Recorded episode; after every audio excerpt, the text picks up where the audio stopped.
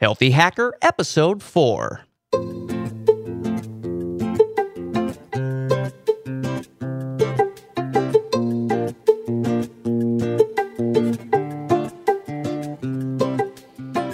Hello, and welcome to the Healthy Hacker, where we talk about programming, puzzles, memory, fitness, diet, and everything else that you, a healthy hacker, find interesting. Today, we've got another voicemail, and this one's from Muan, someone I work with at GitHub. She's a programmer slash designer slash everything else. I mean, she basically just makes a ton of awesome stuff and then makes the awesome stuff that other people make look better. So she does a lot. Uh, she has a question about the first episode of Healthy Hacker. So if you can remember, I realize this was a long time ago. We're we're on episode 4 now, but if you can remember back to a few weeks ago on episode 1, I talked about why I like to use Vim, the text editor. I talked about the reasons, the my kind of my inspiration and what I use it for today. Well, in that episode, I mentioned that the first person I ever saw use Vim and my inspiration for starting to use Vim was my brother Nick. I also mentioned that Nick now climbs mountains for a living. He leads people up mountains all over the world, mostly Mount Rainier. Well, Muan had a question. She wonders, how is that even possible? How does that work? Hi, Chris. This is Muan. Um, you mentioned in the first episode that your brother climbs mountain for a living. How does that work? Well, to be honest, I actually have no idea how it's possible to climb mountains for a living, but I happen to know somebody who has first hand experience. My name is Nick Hunt, and I am a mountain guide. Oh, yeah. So today, Nick's going to join me to help answer Muan's question. We're going to talk about more than just mountains. We're going to talk about Nick's history with computers. We're going to talk about his graduate studies in deterministic multi-core processing, the CFP process for academic papers. Then we're going to talk about how he transitioned from being a computer scientist to being a mountain guide.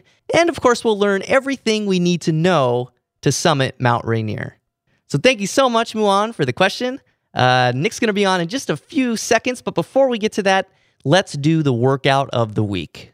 The workout of the week is a section where I take a workout that I've done recently or a workout that I want to do, and I just tell you all about it. And maybe this week you'll get a chance to try it yourself. So props to Aaron Miller, who's the first person ever to share his time on the workout of the week from last week. So if you go to healthyhacker.com slash three, which is last week's episode, Aaron ran four miles in 35 minutes and 47 seconds, and he did it with a 60 pound dog, which is way harder than running by yourself with earbuds. I actually have a 45 pound dog. His name is Baxter, and he can only make it two miles before dying. So good job, Aaron. Good job, Aaron, 60 pound dog. That is amazing.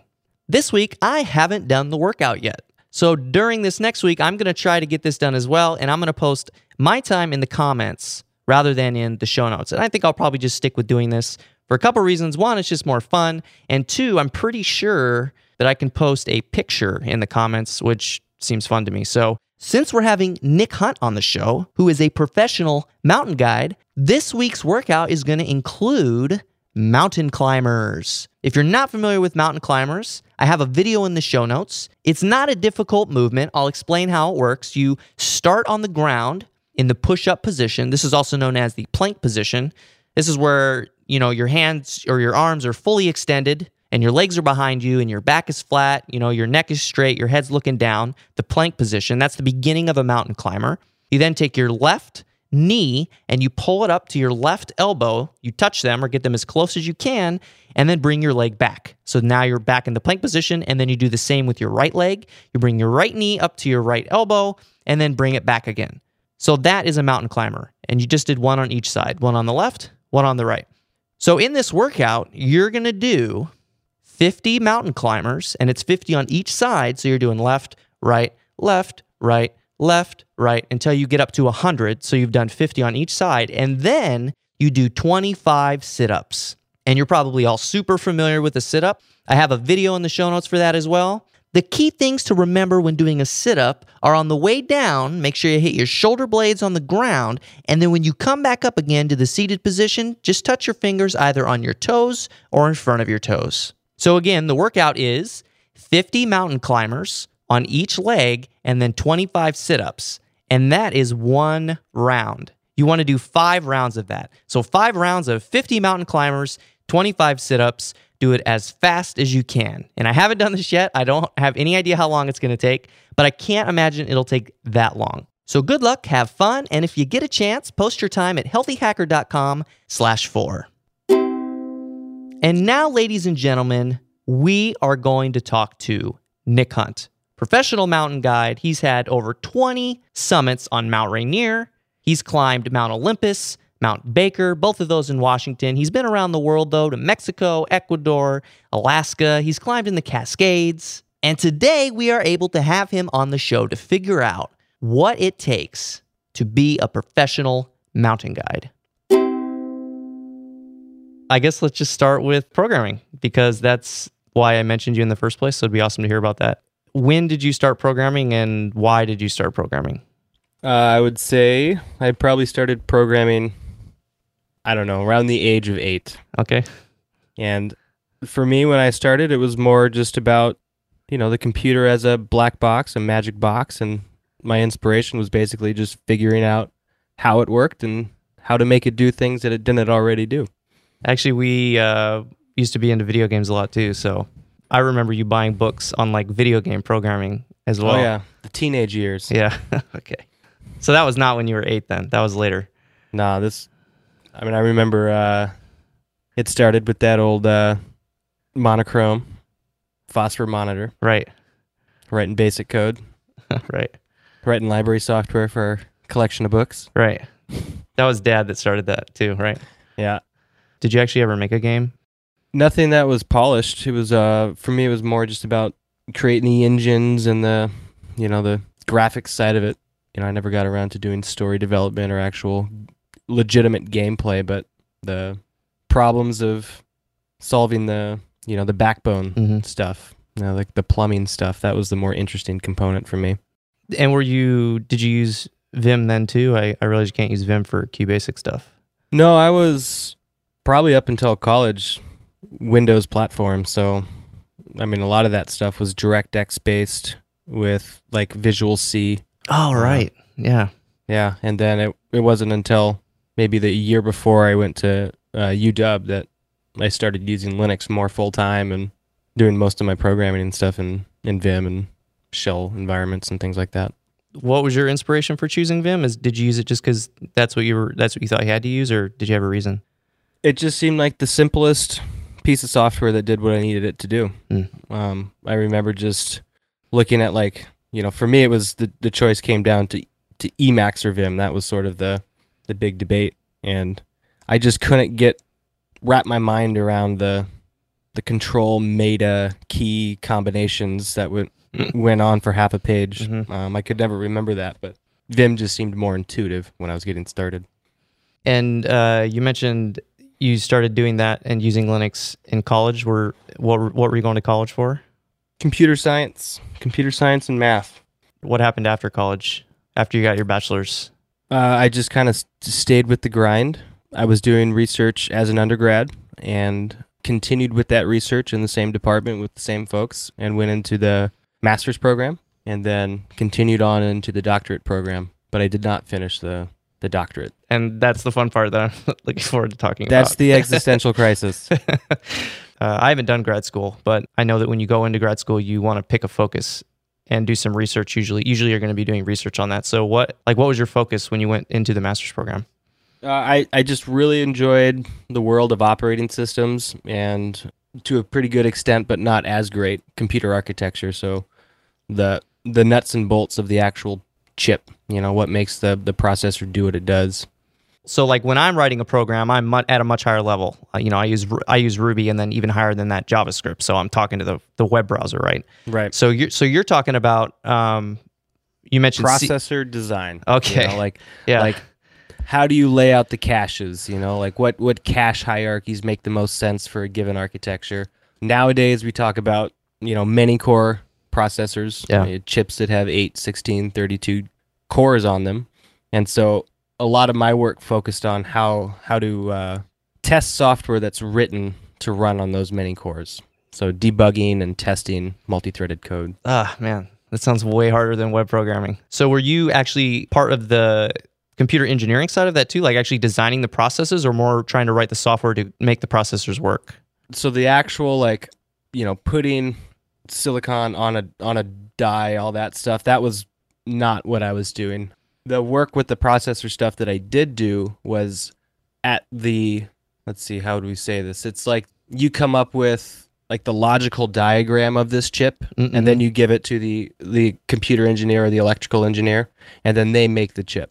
So it's we worked at like just we worked above the, you know, above the die level. Okay. I remember I took one I took one course. It was a, like a logic course and there was a special program and programming language I had to use. Uh, with it was just like a bunch of and or gates and that. Is that what you're talking about? Not even that low level. So um, the caches in modern processors. These are these are like stores close to the CPU that keep temporary copies of data Mhm. to make quicker access. We were saying asking questions like what additional bits of information would be useful to store in that cache with the data in order to help with debugging of this code. Um, Okay. so we we would say like we would take a cache and we would add these these seven bits of info and then use software to simulate a processor that has those features. Oh, okay. That's interesting. So you weren't just trying to understand how they work or make them work. You were your like sole purpose was to make it so they were easier to debug uh, and test, yeah. and test. Okay. Like what kind of software were you writing? It sounds like maybe operating system or something. yeah, so the the overarching project was we called it DMP for deterministic multiprocessing. Mm-hmm. and there were a couple of uh, incarnations of this. So the the entirely hardware based approach, you know, that looked solely at special processors and no additional software. Mhm. Uh, most of that work was done uh, before I was involved with the project. So that really low level hardware stuff was done by other folks in my research group. But once I came in, we looked at taking those ideas and making them sort of a service of the operating system. So the project I worked on was we called it DOS, DOS for the deterministic operating system. Hmm. and it was sort of doing everything we did in hardware and then a little bit more, but doing it all in the in the core of the operating system. So we we had to look at like virtual memory and how virtual memory was working and how the network uh, stack was working and how file systems were working and other forms of inter-process communication, the pipes and FIFOs and stuff that software uses to communicate. I remember you talking about you went and um, talked at some conferences about some of the research you did. Do you have like um, a paper or something we can put in the show notes or, or something like that or slides or something? Yeah, for sure. So Uh, okay. So the the first paper uh, that I was a part of uh, is called Deterministic Process Groups in DOS, and this was presented at OSDI in 2010. Where was that? Where's OSDI? It it changes every year. I think that year it was in uh, Vancouver, Mm. Canada. Follow up paper to that. It's called DDoS: Taming Non-Determinism in Distributed Systems, and that was at ASPLOS in 2013. So how does that process work? The process of submitting your paper and getting it accepted into these conferences and then speaking about it because at Ruby conferences, which is something that I've been interested in recently, speaking at Ruby conferences, the process is really fast. It's just maybe a few months before the conference where the organizers will release the CFP, the call for papers or call for proposals. And then if you're interested in speaking about something, you just submit one or more of your ideas, and then they'll come back at you and, and either say yes, please, or no, thank you. And then that's it. So uh, you usually get no additional feedback. There's no more process. You just show up the day of the conference and give your talk. So is an academic paper and presenting that a little bit different, or are they kind of the same? Well, with these papers, it's it sounds a little different. So the how it would work is every year, you know, most of these conferences are annual. Uh, they'll start off by issuing a CFP, the call for papers, Mhm. and when you respond to that, you give them basically a complete paper. Um, you submit that usually through an online form or something, and that goes in. And these are typically double blind reviews. So uh, a number of experts in the field, you know, from academia, industry, whatever, constitute the panel of the conference. And then based on the subject matter of your paper, it'll go to like five or six experts in that field. So if I'm doing an operating systems paper, they're all going to be more operating systems biased in their own work. just because they sort of have the background to understand the research the best. And they don't know who we are. We don't know who they are. Uh, but they'll read the paper and they'll give you in depth reviews, critiquing, you know, if you have assumptions they don't agree with, or if you have results from experiments that they don't think are that motivating. Um, you know, you'll get a big long review from each of these reviewers. And then ultimately, what it comes down to is the binary response of recommend, recommended accept, or recommended reject. And then uh, once everybody has reviewed all of the papers that have been submitted, um, they come together and they do sort of a, a big meeting where papers have advocates. So somebody who reviewed your paper, you know, might recommend to the panel that this paper gets accepted. There might be a discussion about it, or they might just take that that reviewer's or that advocate's recommendation and accept it into the conference. But either way, um, if you do get accepted, there's typically a lot of work that needs to be done on the paper. So even though they accept it, they might have, you know, they might ask you a bunch of other questions about why did you design the system this way? What happens if you run these experiments? You don't really talk about the results for these. How come? And so even after your paper's been accepted, there's there's pretty extensive revision that happens, and you'll basically resubmit the paper again, and you'll get you know some conferences will do like a, what they call a shepherded process, Mm-hmm. you know, where you're you're assigned a contact and you have like a conversation with them. So you you know you do a revision, you send it back to them. They say that looks great, but you know what happens if you do this now? And so you might have this ongoing relationship where you're like refining this paper with one of the reviewers. Or if it's a non-shepherded process, it'll just be uh, once you get the initial set of reviews, you'll revise the paper and then do one more final submission. Wow, that- a much more involved process. Yeah. That's really awesome that you get the feedback though. So not only is it a longer process, but it, it just like it sounds like maybe the the results a little bit better because you have tons and tons of feedback. Because with a lot of times with with the Ruby conference, when you submit a proposal, unless it's a talk you've done before, you haven't even written the talk yet. You're saying, "Here's this talk I want to do, and these are the things I'm going to talk about." And when it gets accepted, then you actually build the talk and you present it. But up until that point, there's no feedback at all. I know that there's um, a really popular conference in San Francisco called uh, GoGaRuCo, which stands for Golden Gate Ruby Conference. And this year, they're starting to review proposals. So if when you send in a proposal to say I want to talk about this, you get a lot of feedback on your proposal, and then you can improve it and then resubmit. So Mm-hmm. so uh, Sarah Mei is the person who was who started that, I think, for GoGaRuCo anyway. So I, I'd be curious to see if she got that from like academic papers or if she's just doing it because she wants a better conference. Uh, when you finish a paper, do you submit it to like multiple different conferences and then present them at multiple places, or do you pick one that seems like the most fitting and then send it off?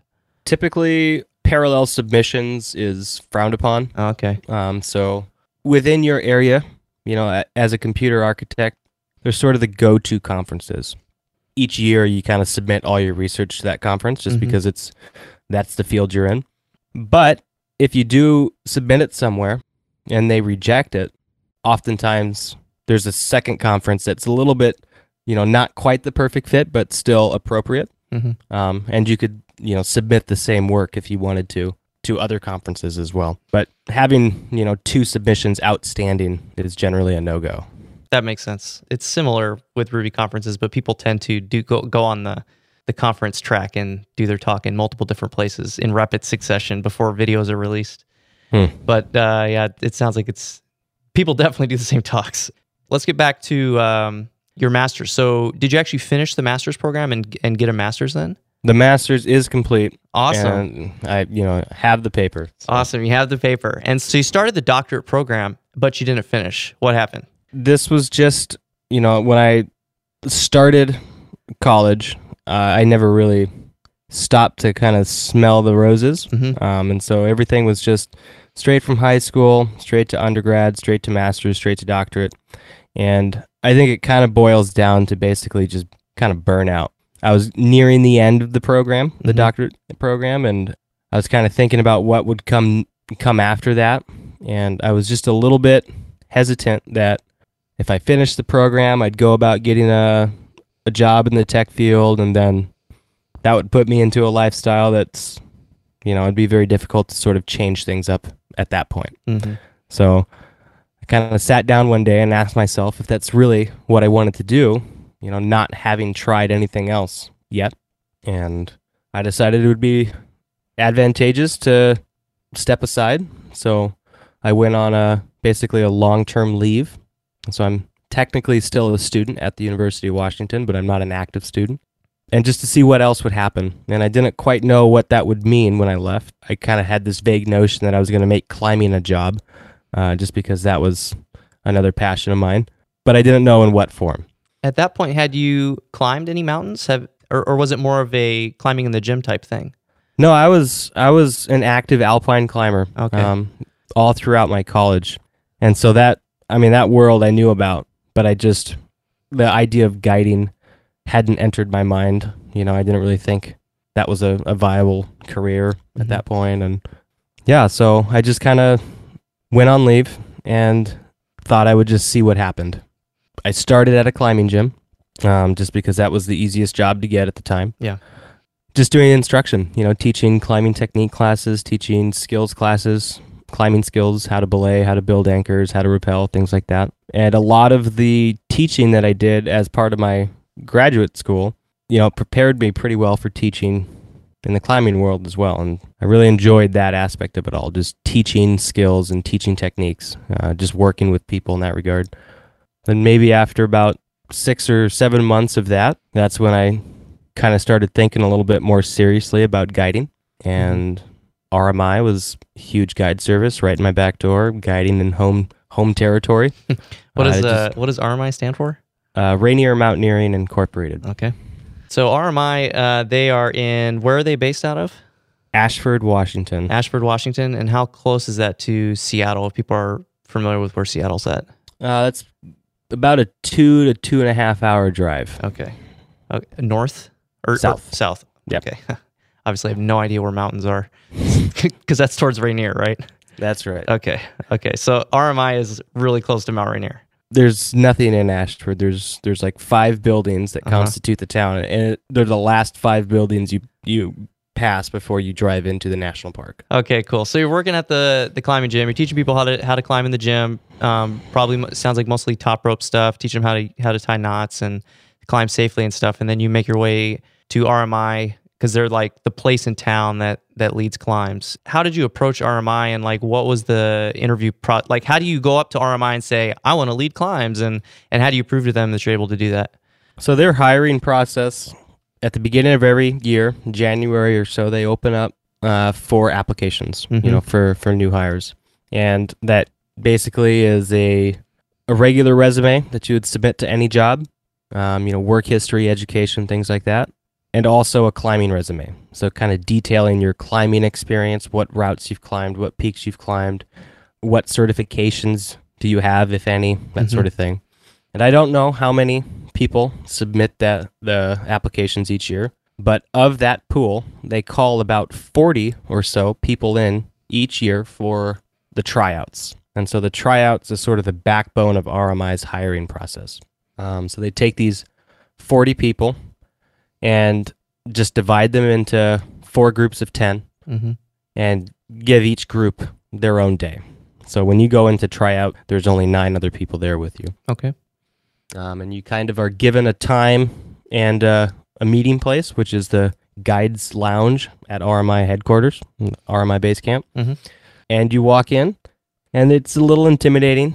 You know, they have this giant old growth fir table that's just immaculate looking, and uh, you got the nine other perspectives in your group kind of nervously walking around. And then exactly on time, you know, eight o'clock or whatever, Mm-hmm. two of the owners walk into this room and sit down on on the the, the ends of the table, and it's game on.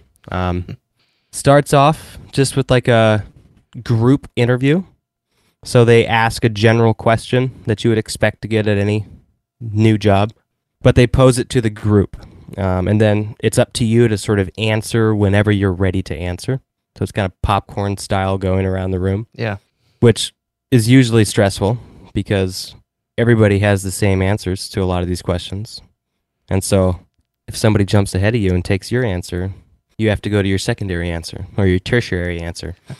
But everybody figures it out. So they're asking questions like, you know, what's your greatest strength in the alpine environment or what's tell us about a time that you've tried really hard at something and failed and how did you deal with that failure?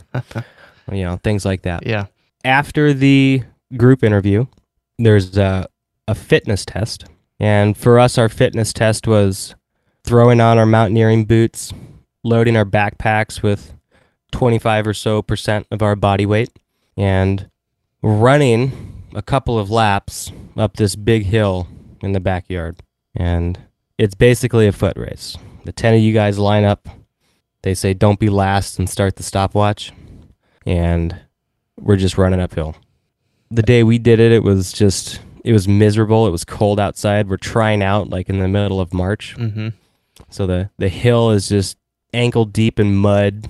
You know, it's kind of this odd combination of snow and rain coming down actively. And we're running and slipping and sliding and just, it's just a total scene. But 30 minutes later, it's done. Uh, 30 thank- minutes. wow. thank God. Uh, and then we move into a technical skills evaluation where they give you a couple of scenarios and just want to see how you deal with those. So uh, for us, one of them was a rescue situation where we had these all happen on ground. We're not in the alpine environment, we're just in a parking lot. But they give you a scenario like you're standing at 11,000 feet, you know, over there, pointing across the parking lot. There's a couple of injured climbers. Go. And kind of throw a big pile of equipment down on the ground and everybody's kind of looking at each other and we kind of start figuring out how to organize ourselves into rope teams and who's going to do what and uh, kind of coordinating this mock rescue and it's a situation where anything that can go wrong does go wrong so as we start walking across the parking lot in a rope travel mode you know the evaluator will say you know the person in the middle you you just fell into a crevasse. Uh, so their rope team has to deal with that. And then the next rope team goes out and their their first person goes into a crevasse. And so everybody's rescuing everybody in the parking lot. Um, and then it's it's done. You know we got like three people hanging in holes rescues halfway finished and then all of a sudden the scenario's done. So we don't really know how well we did because it seems like we failed completely but yeah i guess they got what they needed So they, they just they just cut it off at a certain point then? yeah Okay. exactly They just keep adding crap and then and then it's done And then Yeah. it's done. Okay. Well, I guess that's kind of the point, seeing how you're dealing with all the crap they're throwing at you. Uh, there's not- Exactly. not, necessarily an ending. uh, so that's super stressful uh, not having like a definitive finish Mm-hmm. you know, like, oh, we saved them. No, we, we never even got close to saving them. We never even left our little staging area. You know, Mhm. everything kind of blew up there. And then they also wanted to see like general rope work in like a multi pitch climbing scenario. So, you know, pitch of climbing is a rope length. And so in multi pitch climbing, you'll set up a series of intermediate belays. You know, so you, you lead up a full rope length, you build an anchor, and you bring your climbing partners up to you and then you start the process over again so you can sort of inchworm your way up whatever it is you're climbing And how, how far is a rope length? uh 50 60 meters Okay. so then uh again we kind of are playing in the on the flat ground so we're we're building anchors on picnic tables and carport poles and and things like that but they just want to see the rope work they want to see you get up to where you're going to build an anchor they want to see you construct one and then use you know appropriate techniques to bring your climbers up behind you Mm-hmm. and then finally, at the end of the day, this all happens in a day. It's a one on one interview where they can ask you questions that pertain to you in particular that might not have come up in the group interview or might not have come up throughout the day. And so they can sort of feel you out individually as a person. And then a couple weeks later, you get a phone call that tells you whether or not you got accepted. And yeah, that's pretty nerve wracking. Did you have, did you get accepted the first time? I did, yeah. Do people ever try a second or third time and get accepted? Yes, they do. So I don't know what the percentages are, but the the rumors are that you know it's it's typically a challenging thing to get right the first time, Mm-hmm. um, and a lot of people that try a first time and don't make it will come back a second time or a third time. Do you think it was your your climbing experience that you had in college that helped you prepare for that, or did you do anything outside of that to prepare for the interview? A lot of it was just I think my prior experience. I mean, I did I did prepare for this this tryout process in particular, just by you know reviewing systems and and scenarios and stuff at home on flat ground. hmm Um, but I think the bulk of it, you know, like that situation, the rescue situation where you didn't know what was happening next, you know, you just have to improvise. And you're successful when you improvise, when you have the experience behind it. So, Makes sense. Did you know before going into the interview that you were going to have to do scenarios like that, or was it kind of unexpected? There's no information that they give you Okay. uh, about what's going to happen. And you didn't have an insider contact or anything? No, I wish. Look, it sounds like you did okay, so uh, that's good. So well done, congratulations. Um, that sounds really hard. I, Yay. Yeah. Um, after that, then, so now you're at RMI. So how does how do you start leading people up Mount Rainier? Like, what's what uh, what additional things do you need to do now, or are you now ready to go? So once you get accepted, they bring you in for they call it a training week. Okay. So this this training, the goal of it is not to really teach you new skills because you have those and you've demonstrated those during the interview process. But a lot of these things, there's 101 different ways to do it. Hmm. So something like crevasse rescue, you might have learned it one way. RMI does it their way, and so it's just sort of to the training week is about making you familiar with the company, uh, getting the company to to kind of get used to you and get used to your personality, and then to show you their preferred way to do certain things. And then, oddly enough, the bread and butter of RMI is guiding Mount Rainier. But in order to work, you don't need to have climbed Mount Rainier yourself yet. And so, part of this training is to do a summit climb with the evaluators or the instructors or whatever, just so they can give you a chance to get familiar with the route. You know, they'll point out landmarks to you. They'll point out where the we typically would take a break on a climb. hmm You know, the hazards in this area are rockfall and icefall, things like that. Just so people who haven't been in the area before kind of get some of that background knowledge. hmm After you finish this week, um, it's pretty much game on. So for me, I finished my training week, and then the following day, I was walking uphill with my first guided party. Wow. You climbed the mountain during your training week, right? I did, So- and I had climbed it before personally as well. Okay, so so you so uh, how much how much time do you have then after coming off the mountain before you start climbing up again? Um, your first year with RMI, uh, it it tends to go by in a blur because their goal is to get you as familiar with Mount Rainier uh, as as possible, and so as a first year, you'll end up doing two climbs a week typically, um, and each climb will last between you know two, three, or four days for you, depending on where you kind of jump in on the program. So we have, you know, before we take any team out on the mountain, we have what we call a mountaineering day school where we Mhm. go out to Paradise, the parking lot area out there, and uh, we teach snow travel skills and ice axe arrest and cramponing and things like that. Uh, just so when we get out on the upper mountain, we already know all those. And so you might join in on the school day and then go uphill the following days, or you might just skip the school day and go straight to the climb. But typically, you'll work two or three trips back to back in a given week. Wow, that is that is nuts. How many people are you do are usually leading up at a time? The for the DC route, the Disappointment Cleaver route, which is the standard route on Mount Rainier, Mm-hmm. um, we'll we'll keep a three to one uh, climber to guide ratio, Mm-hmm. and we'll have nine climbers and three guides in a in a particular group. Okay. Does everybody travel together, or is there like certain guides leading certain skilled people, or is everybody just kind of travel together up the side of the mountain? We adhere to the safety in numbers philosophy, Mhm. where we st- we stay as tight as we can. That way, if somebody does get into to trouble or somebody gets injured, we have other guides right there, you know, ready to to help. And how many other routes do you take up Rainier? Uh, RMI guides, believe five different routes Okay. up the mountain. Um, there's an infinite number more, but just we work on those five. Do you use different ones for different seasons, or are they different difficulties, or what's the difference? Um, there's a couple of seasonal variations Mhm. um, that we'll do. So, like the disappointment cleaver, the standard route. Early season, we might take a variation called the Ingraham Direct, Mm. which just earlier in the season, there's more snow on the mountain, which makes certain areas more passable early in the season. And so we might opt to take the Ingraham Icefall straight up, and it typically leads to a shorter day. Mm. But later in the season, the Ingraham Icefall melts out and it's not passable. So we have to do the full disappointment cleaver route. The other routes, some of them are definitely more technical than others. So the the Kautz route, for instance, involves a couple hundred feet, maybe 800 feet of ice climbing. Like vertical ice climbing, or The Kautz route is less than vertical. So uh, it's about 60 to 70 degrees. that's that's Based- still that's pretty steep. Yeah, it's it's steep enough to where it feels vertical. Mm.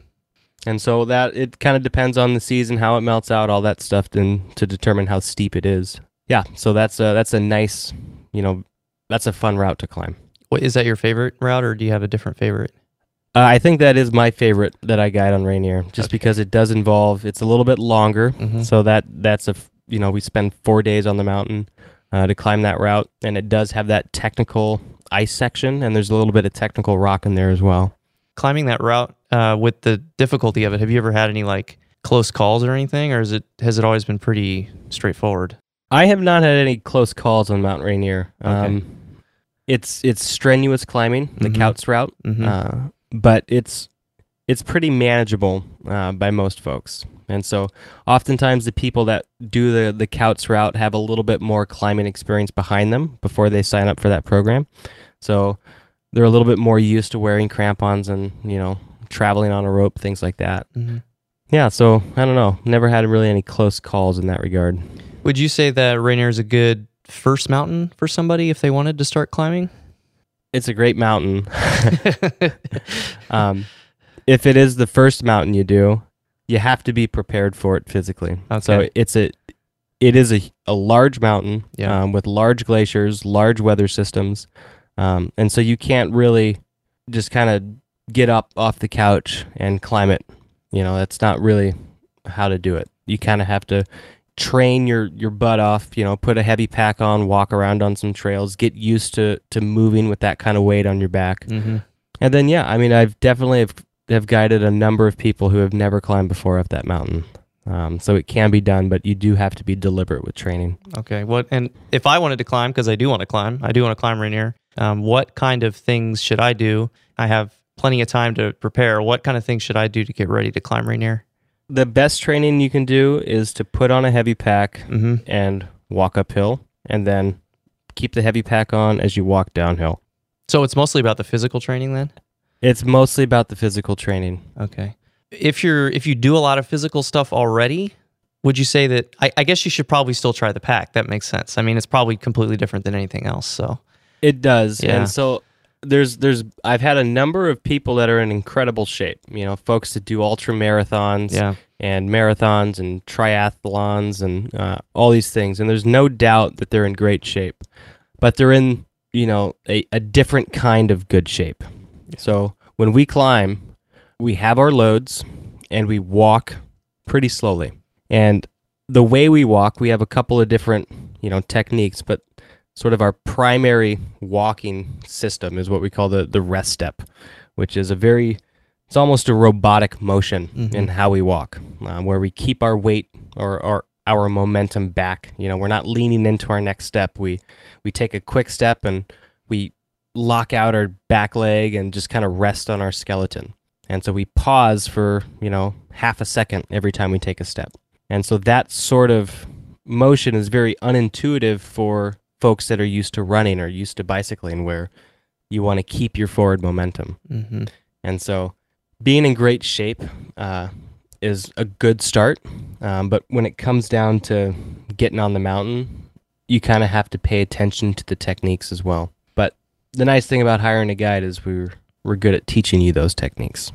What kind of distance should I should I try doing? Should I go on like a couple hour day hikes or or what does it need to be that long or what what kind of what kind of stuff should I do?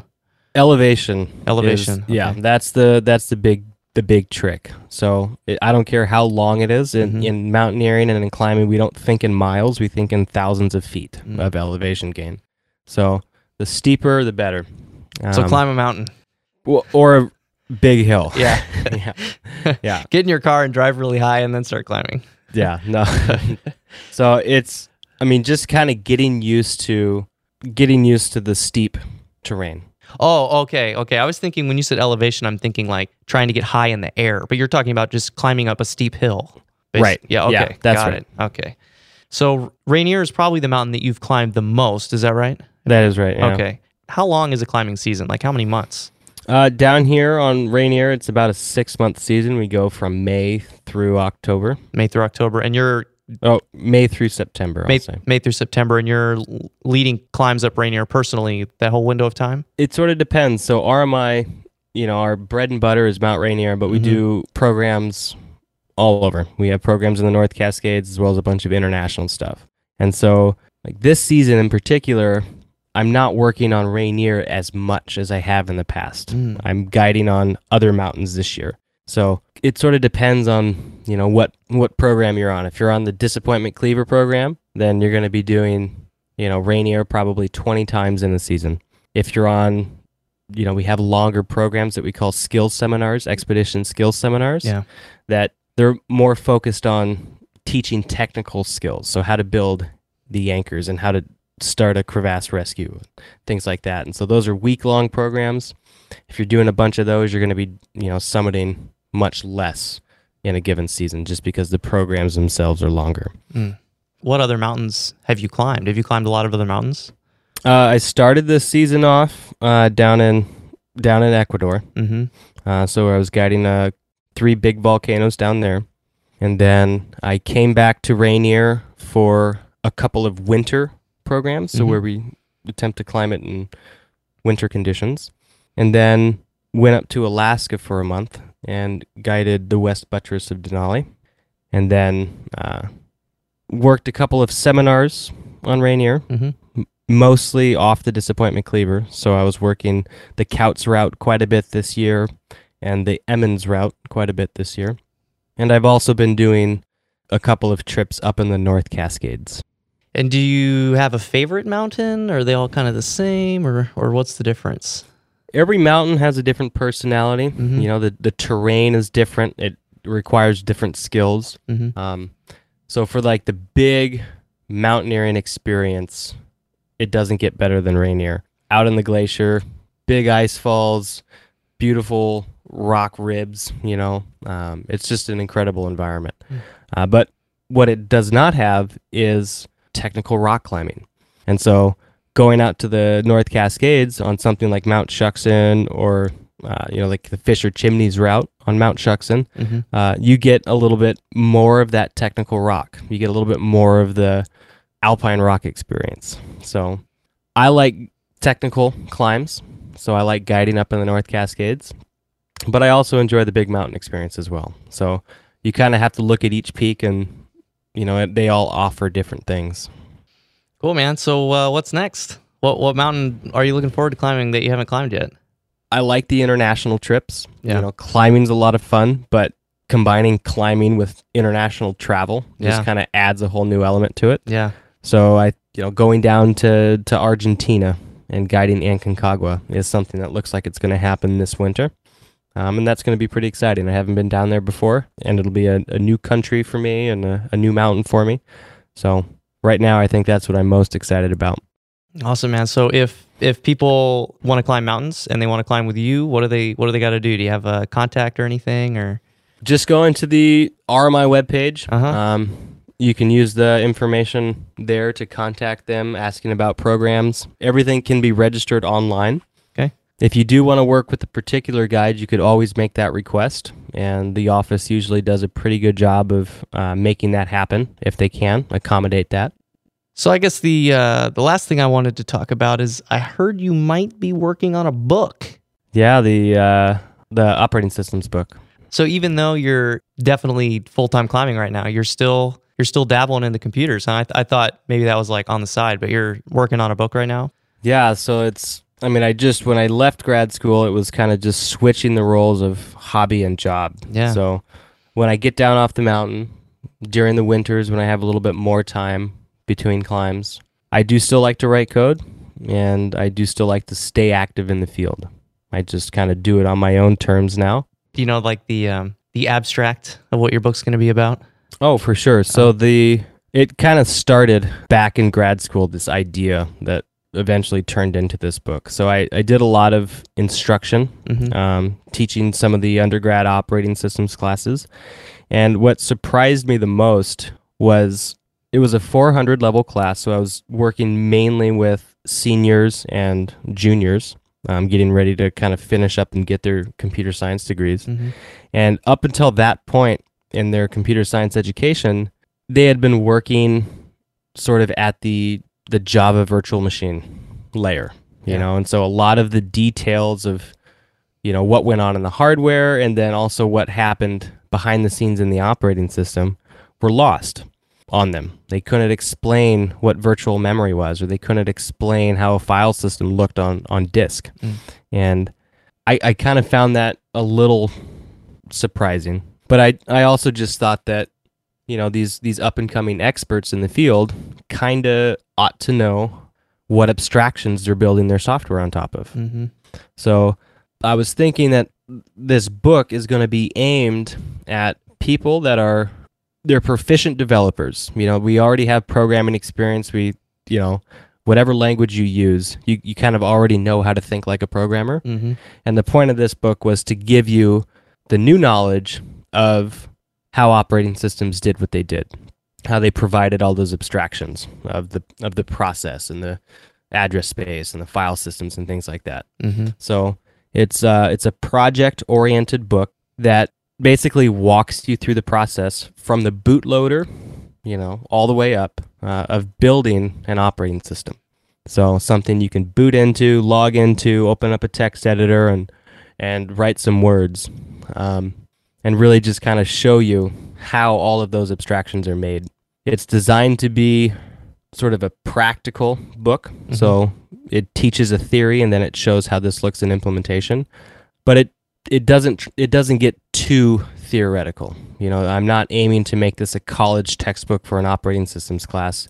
It's more of the it's more of a book for like the you know the software recreationalist Mhm. somebody who enjoys writing code and just sort of wants to learn something new I mean, shoot, I I code. Uh, that's my job, and I don't know any of that stuff, so it'd probably be a good book for me too, to be honest. sounds like the the target target audience Yeah, I mean, like I said earlier, I'm writing stuff for the browser, you know.